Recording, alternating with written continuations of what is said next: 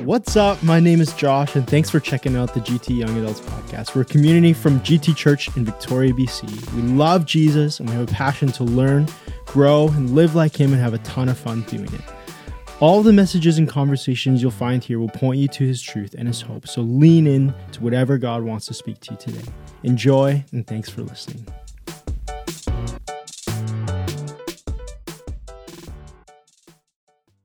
Hey, everybody. Man, it is so good to be with you. Do you guys know why I'm here? Did you guys celebrate anything yet? Have you guys celebrated this? Did I miss it at the beginning? Did anybody say that? Lucas and Trina had a sweet little baby boy. Yeah. And um, I, I've been on standby. He's like, when the baby comes, you're on. And so I was like, okay, cool. And uh, so I can't remember. We, were, we had like some group text, him, me, and Adam and Oliver, about some thing we're working on. And all of a sudden he's like, hey guys, I don't think I'm going to be there. And just drops a baby picture on us. And I was like, whoa, it was amazing. It was so good. And so we're really excited uh, for them. And is it LJ? Is that what we're going with? It's baby LJ. So he's he um, he has entered the world, and he's an amazing, amazing little little person. Can't wait to meet him. Uh, I think there's already some Instagram love going around, so check it out if you want to. So you got me tonight, and uh, what an honor! I, I really appreciate the opportunity to be with you. Um, I, I, um, I, I pulled an old guy move earlier when I got here, and I just did like you know the the like the spin around with my phone, so I could get everybody uh, because I don't get to hang out with cool people very much anymore. So I thought since I was with a bunch of cool people, I should tell other people that aren't nearly as cool about that. So that's what I did. Um, I, it's, it's really great to be here. And we have been tracking together morning and evening in a series uh, that is in Matthew 5, uh, 5, 6, and 7. And so we're just about done with chapter 5. In fact, tonight I'm going to finish up chapter 5, and then we're going to jump into chapter 6 but it kind of it's known as the sermon on the mount. It's the most famous sermon that jesus ever preached. It's a beautiful beautiful uh, sermon. And um, i started the sermon off um, in the mornings with the beatitudes. And I, I i know lucas has been tracking with that as well. And we kind of formed this concept this idea that the beatitudes were were like matthew's way of presenting jesus as a second moses. You know moses came um, to the mountain and met with God and brought back the Ten Commandments. And Jesus goes to the mountain known as the Mountain of the Beatitudes, and he delivers his eight Beatitudes. The difference is the commands were what not to do, the Beatitudes are what you can do, what you should do. And Jesus continues in that theme throughout this whole sermon things that you should do, things that you can do, versus things not to do. And so we're going to get into some of that tonight. Um, last week, the content was around salt and light and about the beautiful way that our life both preserves and illuminates others. It's really a beautiful concept, and that's what that's what Jesus taught next in Matthew chapter five. And now, tonight, I'm going to talk about some really, really um, heartwarming and gentle things. No, not really. Actually, this is a very hard part of the scripture. And so if you want to if you want to w- walk with me through this, I'm going to be looking at Matthew 5 starting in like about verse 17. If you want to follow on the app notes, you can. Lots of scripture tonight, lots of content there. And we're going to walk through the rest of this. And so we're going to talk about little light and easy topics like the law, murder, adultery, divorce, lying, revenge, and how to deal with your enemies. Sound good? Yeah. So I know that's a bit heavy, but like Jesus was really specific to help them reframe the way they were thinking about things. Because um, the, the truth is that when we look at these, especially at first glance, we're going to take a first glance at them. And when we look at them in our first glance, what we're going to feel like is, gosh, Jesus is more rigid than the law was like there was this law, the Ten Commandments, and then Jesus starts adding this other layer to it that feels kind of heavy, and it's like, wow, more difficult. But that wasn't the goal that Jesus was after. The goal that Jesus was after, after was this Jesus wants to invite them and us to a life of faith based on love, not obligation. Everything that the law presents is about obligation. You must do, you must not do. But Jesus is saying, hold on, there's a faith that you can live out that actually does something inside of you. It moves you from obligation into love. And wow, what a cool journey that is. Moving away from obligation and into love. I'm not forced to, but I get to. You know that feeling? You know that feeling when it's like something that you're joyful about? And so we're going to be looking at a, a few of those things. And, and, and um, Matthew continues to play with the Ten Commandments as Jesus does. So he talks to us about stuff that are Ten Commandment type stuff. But he starts with this verse in verse uh, 17, which is where we're picking up.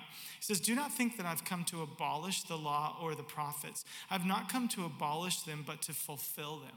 So when Jesus talks about the law and the prophets, what he means is what you would find in your Old Testament. All the stuff where the prophets speak, all of the rules and the laws that were set up to kind of preserve the nation of Israel in a certain manner. And all of that's there.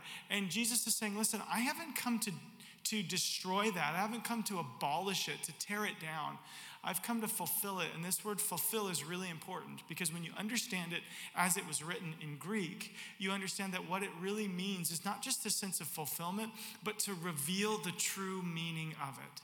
In other words, God had always put it in place to mean something deeper than what at first glance you understand. So, just like at first glance, we see what Jesus writes, and we're going to look at it, and it feels stronger even than the law. But when you look deeper, it's about moving from head and obligation to heart and to true love.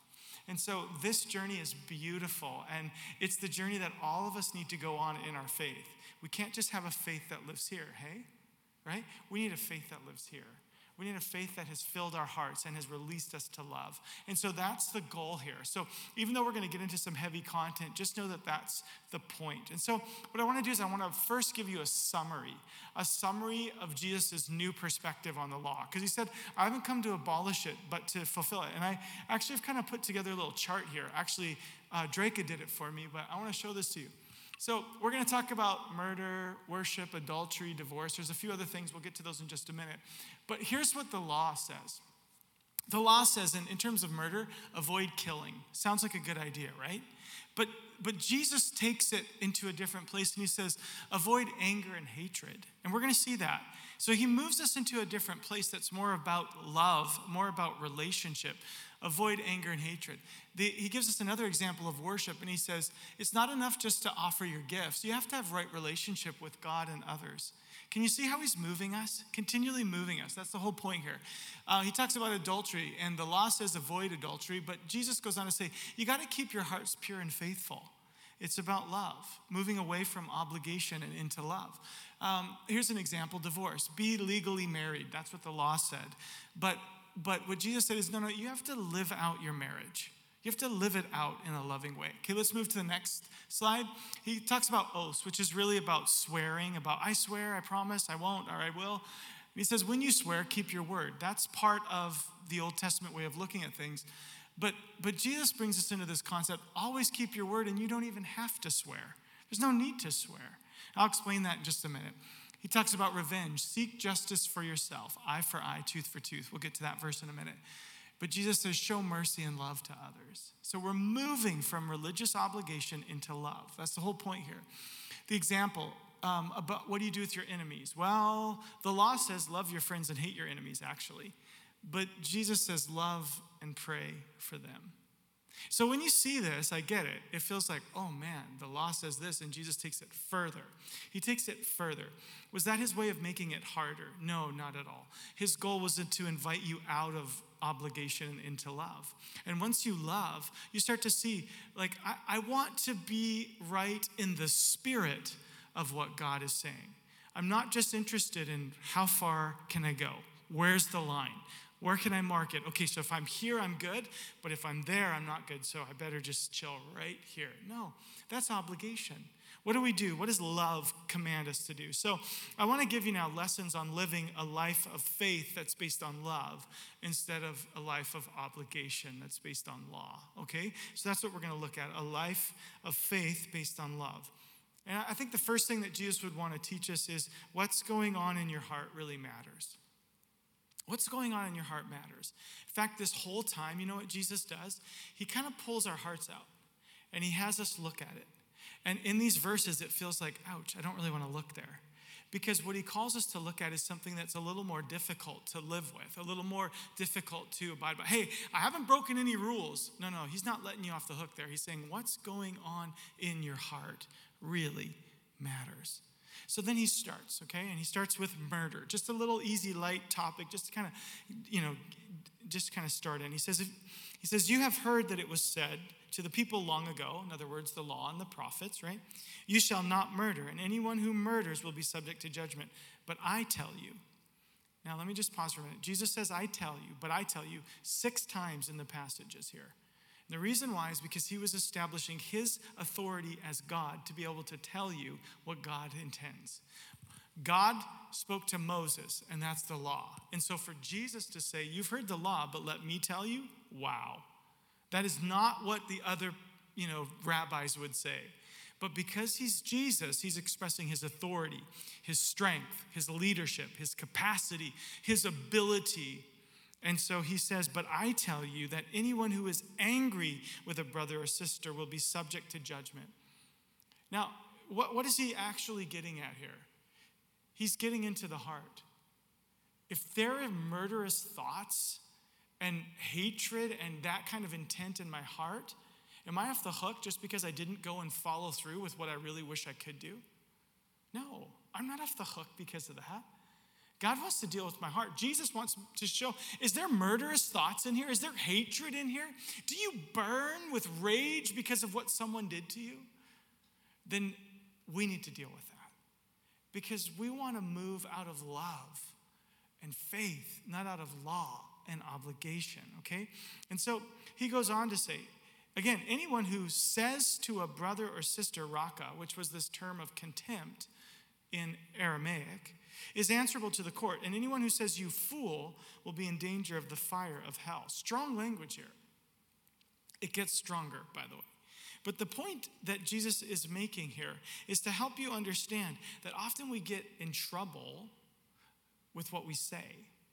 That what's going on in our heart comes out in our mouth, right? That's what Matthew 12 says. What's going on in your heart? It says it this way the mouth speaks what the heart is full of. So when the heart is full of something, it comes out. And so Jesus says, if you say that, or if you say that, that might be an indicator of what's going on in your heart. And again, he's trying to move us from obligation into love. And into love, we must understand that what's going on in our hearts really matters. Anger can lead us to a dark place.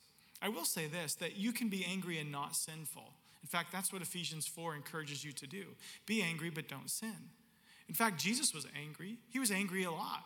He was angry at the, the guys in the temple for messing with God's house. He was angry with the Pharisees when they got when they, you know, criticized him for healing on the Sabbath. He was a poor guy sitting there with his hand all shriveled up, and he says, Stretch out your hand, and it was healed. The Pharisees get up, What are you doing? Working on the Sabbath. Hello. See, that's what religious obligation looks like versus faith that's rooted in love. And so Jesus got angry, but he did not sin. Where anger starts to move to sin is with what we do with it, well, how we step into it, how we respond. And so um, anger does have an ability to lead you to a dark and sinful place. In fact, one of the things that Jesus said following this is like, hey, listen, it, when you're worshiping, anger affects your worship.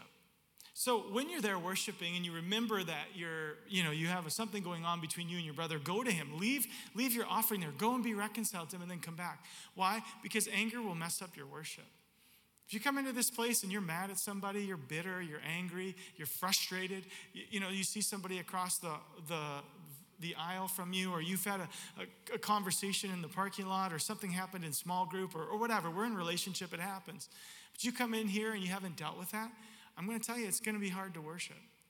It's going to feel like there's a little bit of separation and distance. We got to work these things through because we're not in religious obligation. We're in a relationship of love, and love cares about the heart. And he goes on to say, listen, when you are angry, there's a great price to pay. And he gives some scenario about a jailer and, and, and about going to court and about ending up in prison. And, the whole storyline is simply a way to help you understand that anger can, can really lock you up. You can be shackled by anger. It has an ability to put you in an emotional and relational prison. And so be very, very careful and dig it out of your heart because what's going on in your heart really matters. Second thought that I give you in regard to kind of stepping into this life of faith based on love is that you have to deal radically with sins of desire. And so this comes out in a certain way in the text, but let's apply it broadly to our lives. We have desires. In fact, we have different desires, but really the source of it is all the same. It's something that I want, it's what I crave, it's what I long for, whether God approves or not, it's there. And how do I deal with that? You see, the analogy that's given here is a man who wants another man's wife. That's adultery. And he's talking about adultery. And he says, hey, in the law, it says that you should not commit adultery. And then verse 28, but I tell you, there it is again, that anyone who looks at a woman lustfully has already committed adultery with her in his heart. Remember what's going on in the heart matters. And what is it that Jesus is actually saying here? It doesn't mean that you saw that girl across the way and you thought, hello, I'd like to get to know you. No, that's not the problem. Or you saw that guy and, and you were interested in him and plus he had some curb appeal like you just thought he looked good right so that is not what Jesus is talking about here. What Jesus is talking about here is the intent of the heart. Like, literally, if you took that phrase, who looks at a woman lustfully, if you took that apart, it would basically be saying, if I could get away with it, I would. That's what he's talking about. See, so if I want to commit adultery and I have an object that I'm desiring, but I don't have the means by which to follow through without it costing me greatly, so I don't do it, am I not guilty? And Jesus is saying, maybe not. Jesus is saying, What's going on in your heart? To want to do that, to long to do that, and not to do that. I'm glad that you wouldn't, but the point is, is Jesus wants to help you deal with your heart. If I could and get away with it, I would do it. That's what Jesus is talking about. And you know what Jesus says? He says, You have to deal radically with sins of desire. So, whatever that is for you, whatever you're struggling with, and Jesus goes on to use some really strong language. If your right eye causes you to, to stumble, gouge it out. Yeah, I know. It's we just went to a horror movie and out uh, and throw it away. It, it's better for you to lose one part of your body than for your whole body to be thrown into hell. And if your right hand causes you to stumble, cut it off. This is gross. And throw it away. It's better for you to lose one part of your body than for your whole body to go to hell. Dramatic, right? Jesus was preaching to a crowd of people, he was engaging them. If Jesus started saying those things, you'd be listening, wouldn't you? And here's the thing about this some of you are going, like, yeah, yeah, yeah, I've heard this before. They had never heard it before. They heard it for the first time and they were like, what? What is this teacher doing? And I want you to see what the point is. The point is, is that we have to be radical about getting rid of things that will keep us from God. I got to be radical against the sins of desire because they want to rule over me. And, and I want you to know the Bible does not condone mutilation. The Bible does not ask you to pluck out your eye or chop off your hand. Please don't do that and tell them that Andy said you should. No, that's not the point. The point is, is let's not let sin master us. Let's not let desire go unchecked. If it's just because we're not actually doing it, is we're not off the hook. Let's deal with what's going on in the heart. Are you hearing me tonight? All right. And, he goes on next to talk about divorce in the same context of, of adultery and, and, and says this is a form of legalized adultery that you guys have made up because women have no rights, men have all the rights. It's totally inequitable. It's another example of Jesus elevating women, which I really love, and I appreciate the way Christ does that. But again, it's just all about what's going on in your heart. And then, third thought is this your character should make the oath, not your mouth. And so we're talking about this whole swearing thing, right? This, this oath thing. So you got to understand the culture. At the time, what they were dealing with was um, a culture that was rooted in lies. It was like it was like fun. It was like the whole culture was hyperbole. Say whatever you want, be dramatic. It doesn't really matter. Everybody laughs, whatever. Make it up. Make up a great story. Share it around. Who cares? Gossip and lie, and it doesn't matter. And but if someone swears, they got to keep their oath. So if they swear on the temple, it's real. I mean, they can tell you all kinds of lies, and then you go, swear Okay, I swear on the temple that now you know they're telling the truth. Wouldn't it be crazy to live in a culture where you didn't, like most people just didn't tell the truth until you made them swear? And that's what Jesus is dealing with here. He says, you know, the law does make it very clear for you. And it says it this way Where am I? In my notes. Again, you've heard that it was said to the people long ago do not break your oath, but fulfill to the Lord the vows you have made. But I tell you, do not swear an oath at all. The reason why Jesus is saying this is because you don't need to swear an oath if you're always telling the truth. Just be a person who tells the truth. And this again is what's going on in my heart because out of my heart my mouth speaks. We've already said that. And so I've got to have purity in my heart. Jesus is saying, listen, in verse 37, all you need to say is a simple yes or no. Anything beyond this comes from the evil one. And so, can we just be people of yes and no? I mean, guys, we're in a culture where sensationalism is like king. If you can get people to buy into some fake news, then wow, watch out because you're going to be famous. I mean, there's so much garbage going around, there's so much mudslinging. Truth doesn't even seem to matter. You don't ever know what really is the truth. How does that make you sleep at night? Our culture is moving into this place, but let the people of God be people of yes and no. Amen? Let my life as a follower of Jesus be marked by yes and no. I'm not going there. I'm not entering into all that. I'm yes and I'm no because everything else is from the evil one. I'm not going to swear. I don't need to. I tell the truth. I'm a person of truth.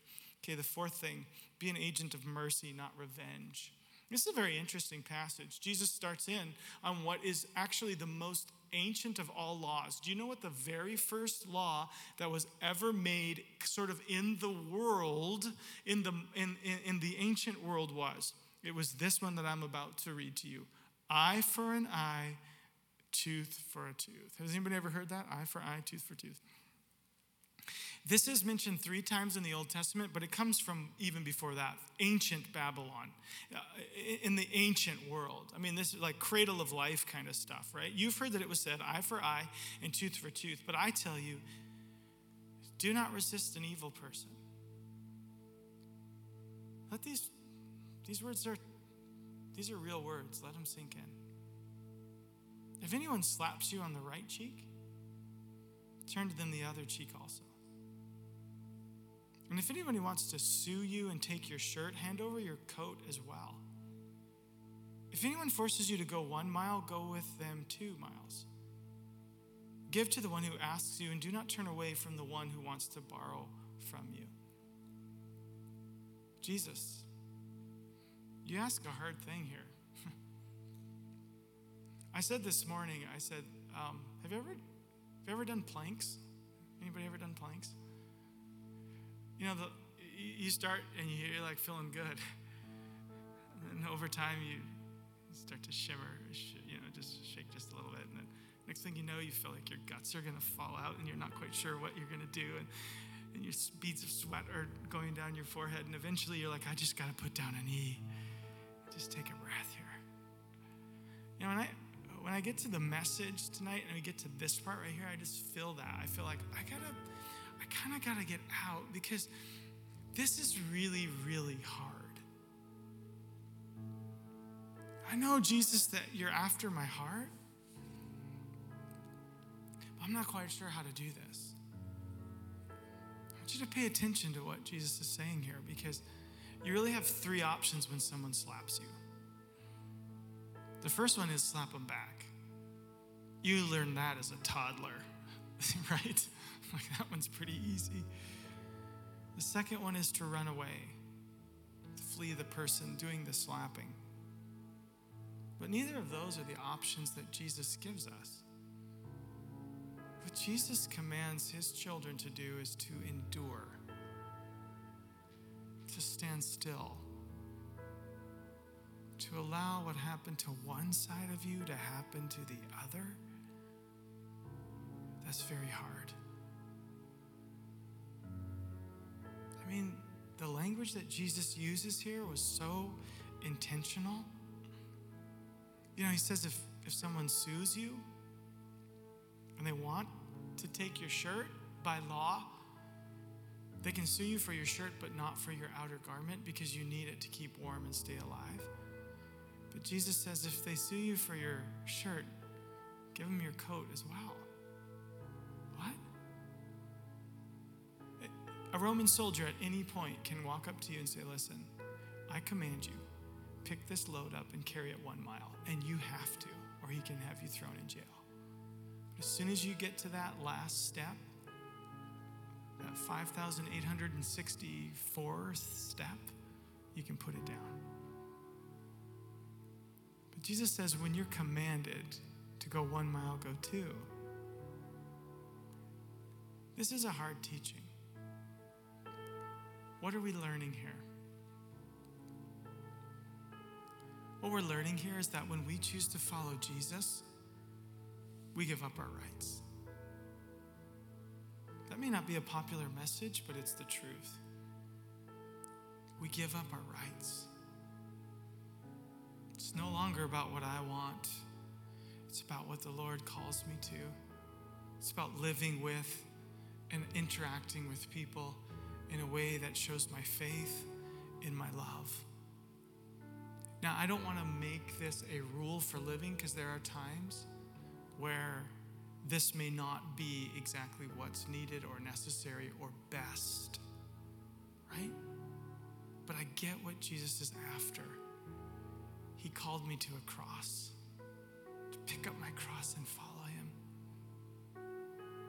The interesting thing is, is the next section talks about how we are to love our enemies and pray for them and stuff. And really, what's going on here is Jesus is just saying to us listen, you treat your enemies the way God treats his enemies. Can I say to you, at one time or another, we were all God's enemies.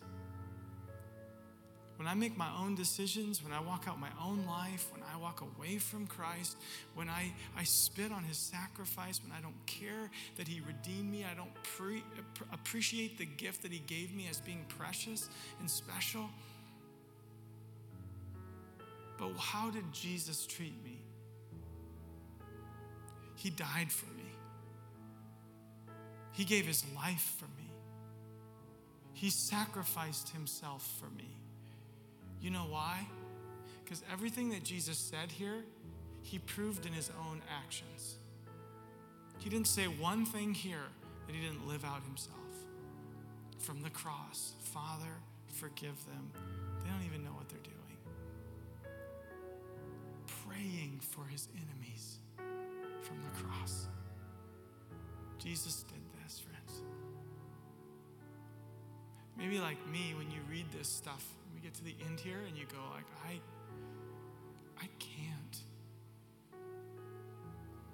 And I want you to know that Jesus knows you can't, but He wants to help you. I'm so grateful for grace. I'm so grateful for mercy, not a mercy that I've earned, not a grace that I deserve, but Jesus gives it to me. You know what the whole point of this is? Is that Jesus wants to take our hearts and have us look at them and realize that in here is certainly not perfect. I can come to church and feel pretty holy and sing the songs, but when Jesus pulls my heart out and shows me what it is, I need Him to work on it. I know I need a Savior. I know I'm not where I need to be. I need His grace and His love. And I want you just to see that tonight. Jesus is holding your heart out to you, and yes, He wants you to see it, even though we don't really want to look. But you know what He's doing? He's just pulling stuff out. He's just breathing His life into that place. He's covering your heart with His blood. He's making sacrifice, bringing cleansing, and then putting it right back in. That's what Jesus does. He knows you can't, and so He does. Pray with me. God, I thank you for the privilege of walking with you today, Jesus, beyond the rules and into the heart. It's a hard thing to do. And when we see our hearts, we realize how much we need a Savior. And Lord, I thank you that tonight, even tonight, for, for all of us in various ways, you're revealing sin that lives in our hearts. But Lord, you don't leave us there, and that the goal is not to see our sin, the goal is to realize our need for you as a Savior. And so often, Jesus, we would invite new people who have never accepted you to walk into your loving arms, your grace, your mercy. But I would say, Lord, it's true. Tonight, we all need that. We all need a Savior. We know that you've come to reveal sin, but you also came to destroy it and to take away the penalty of it and to give us life. You lived this perfectly and you died for our imperfections. And we thank you for that, Jesus. Thank you for putting us back in right relationship with God. And so, Lord, we'll let you work in our hearts. We'll let you hold our hearts out and take out of them hatred and anger and sins of desire and, and lying and a desire for revenge and retribution. And you'll put in your goodness, your mercy, your grace, your healing, your compassion, your love. We receive that exchange tonight, Lord, and may we be Jesus, you're calling to us, and we respond, and we thank you for your grace. In Jesus' name, amen.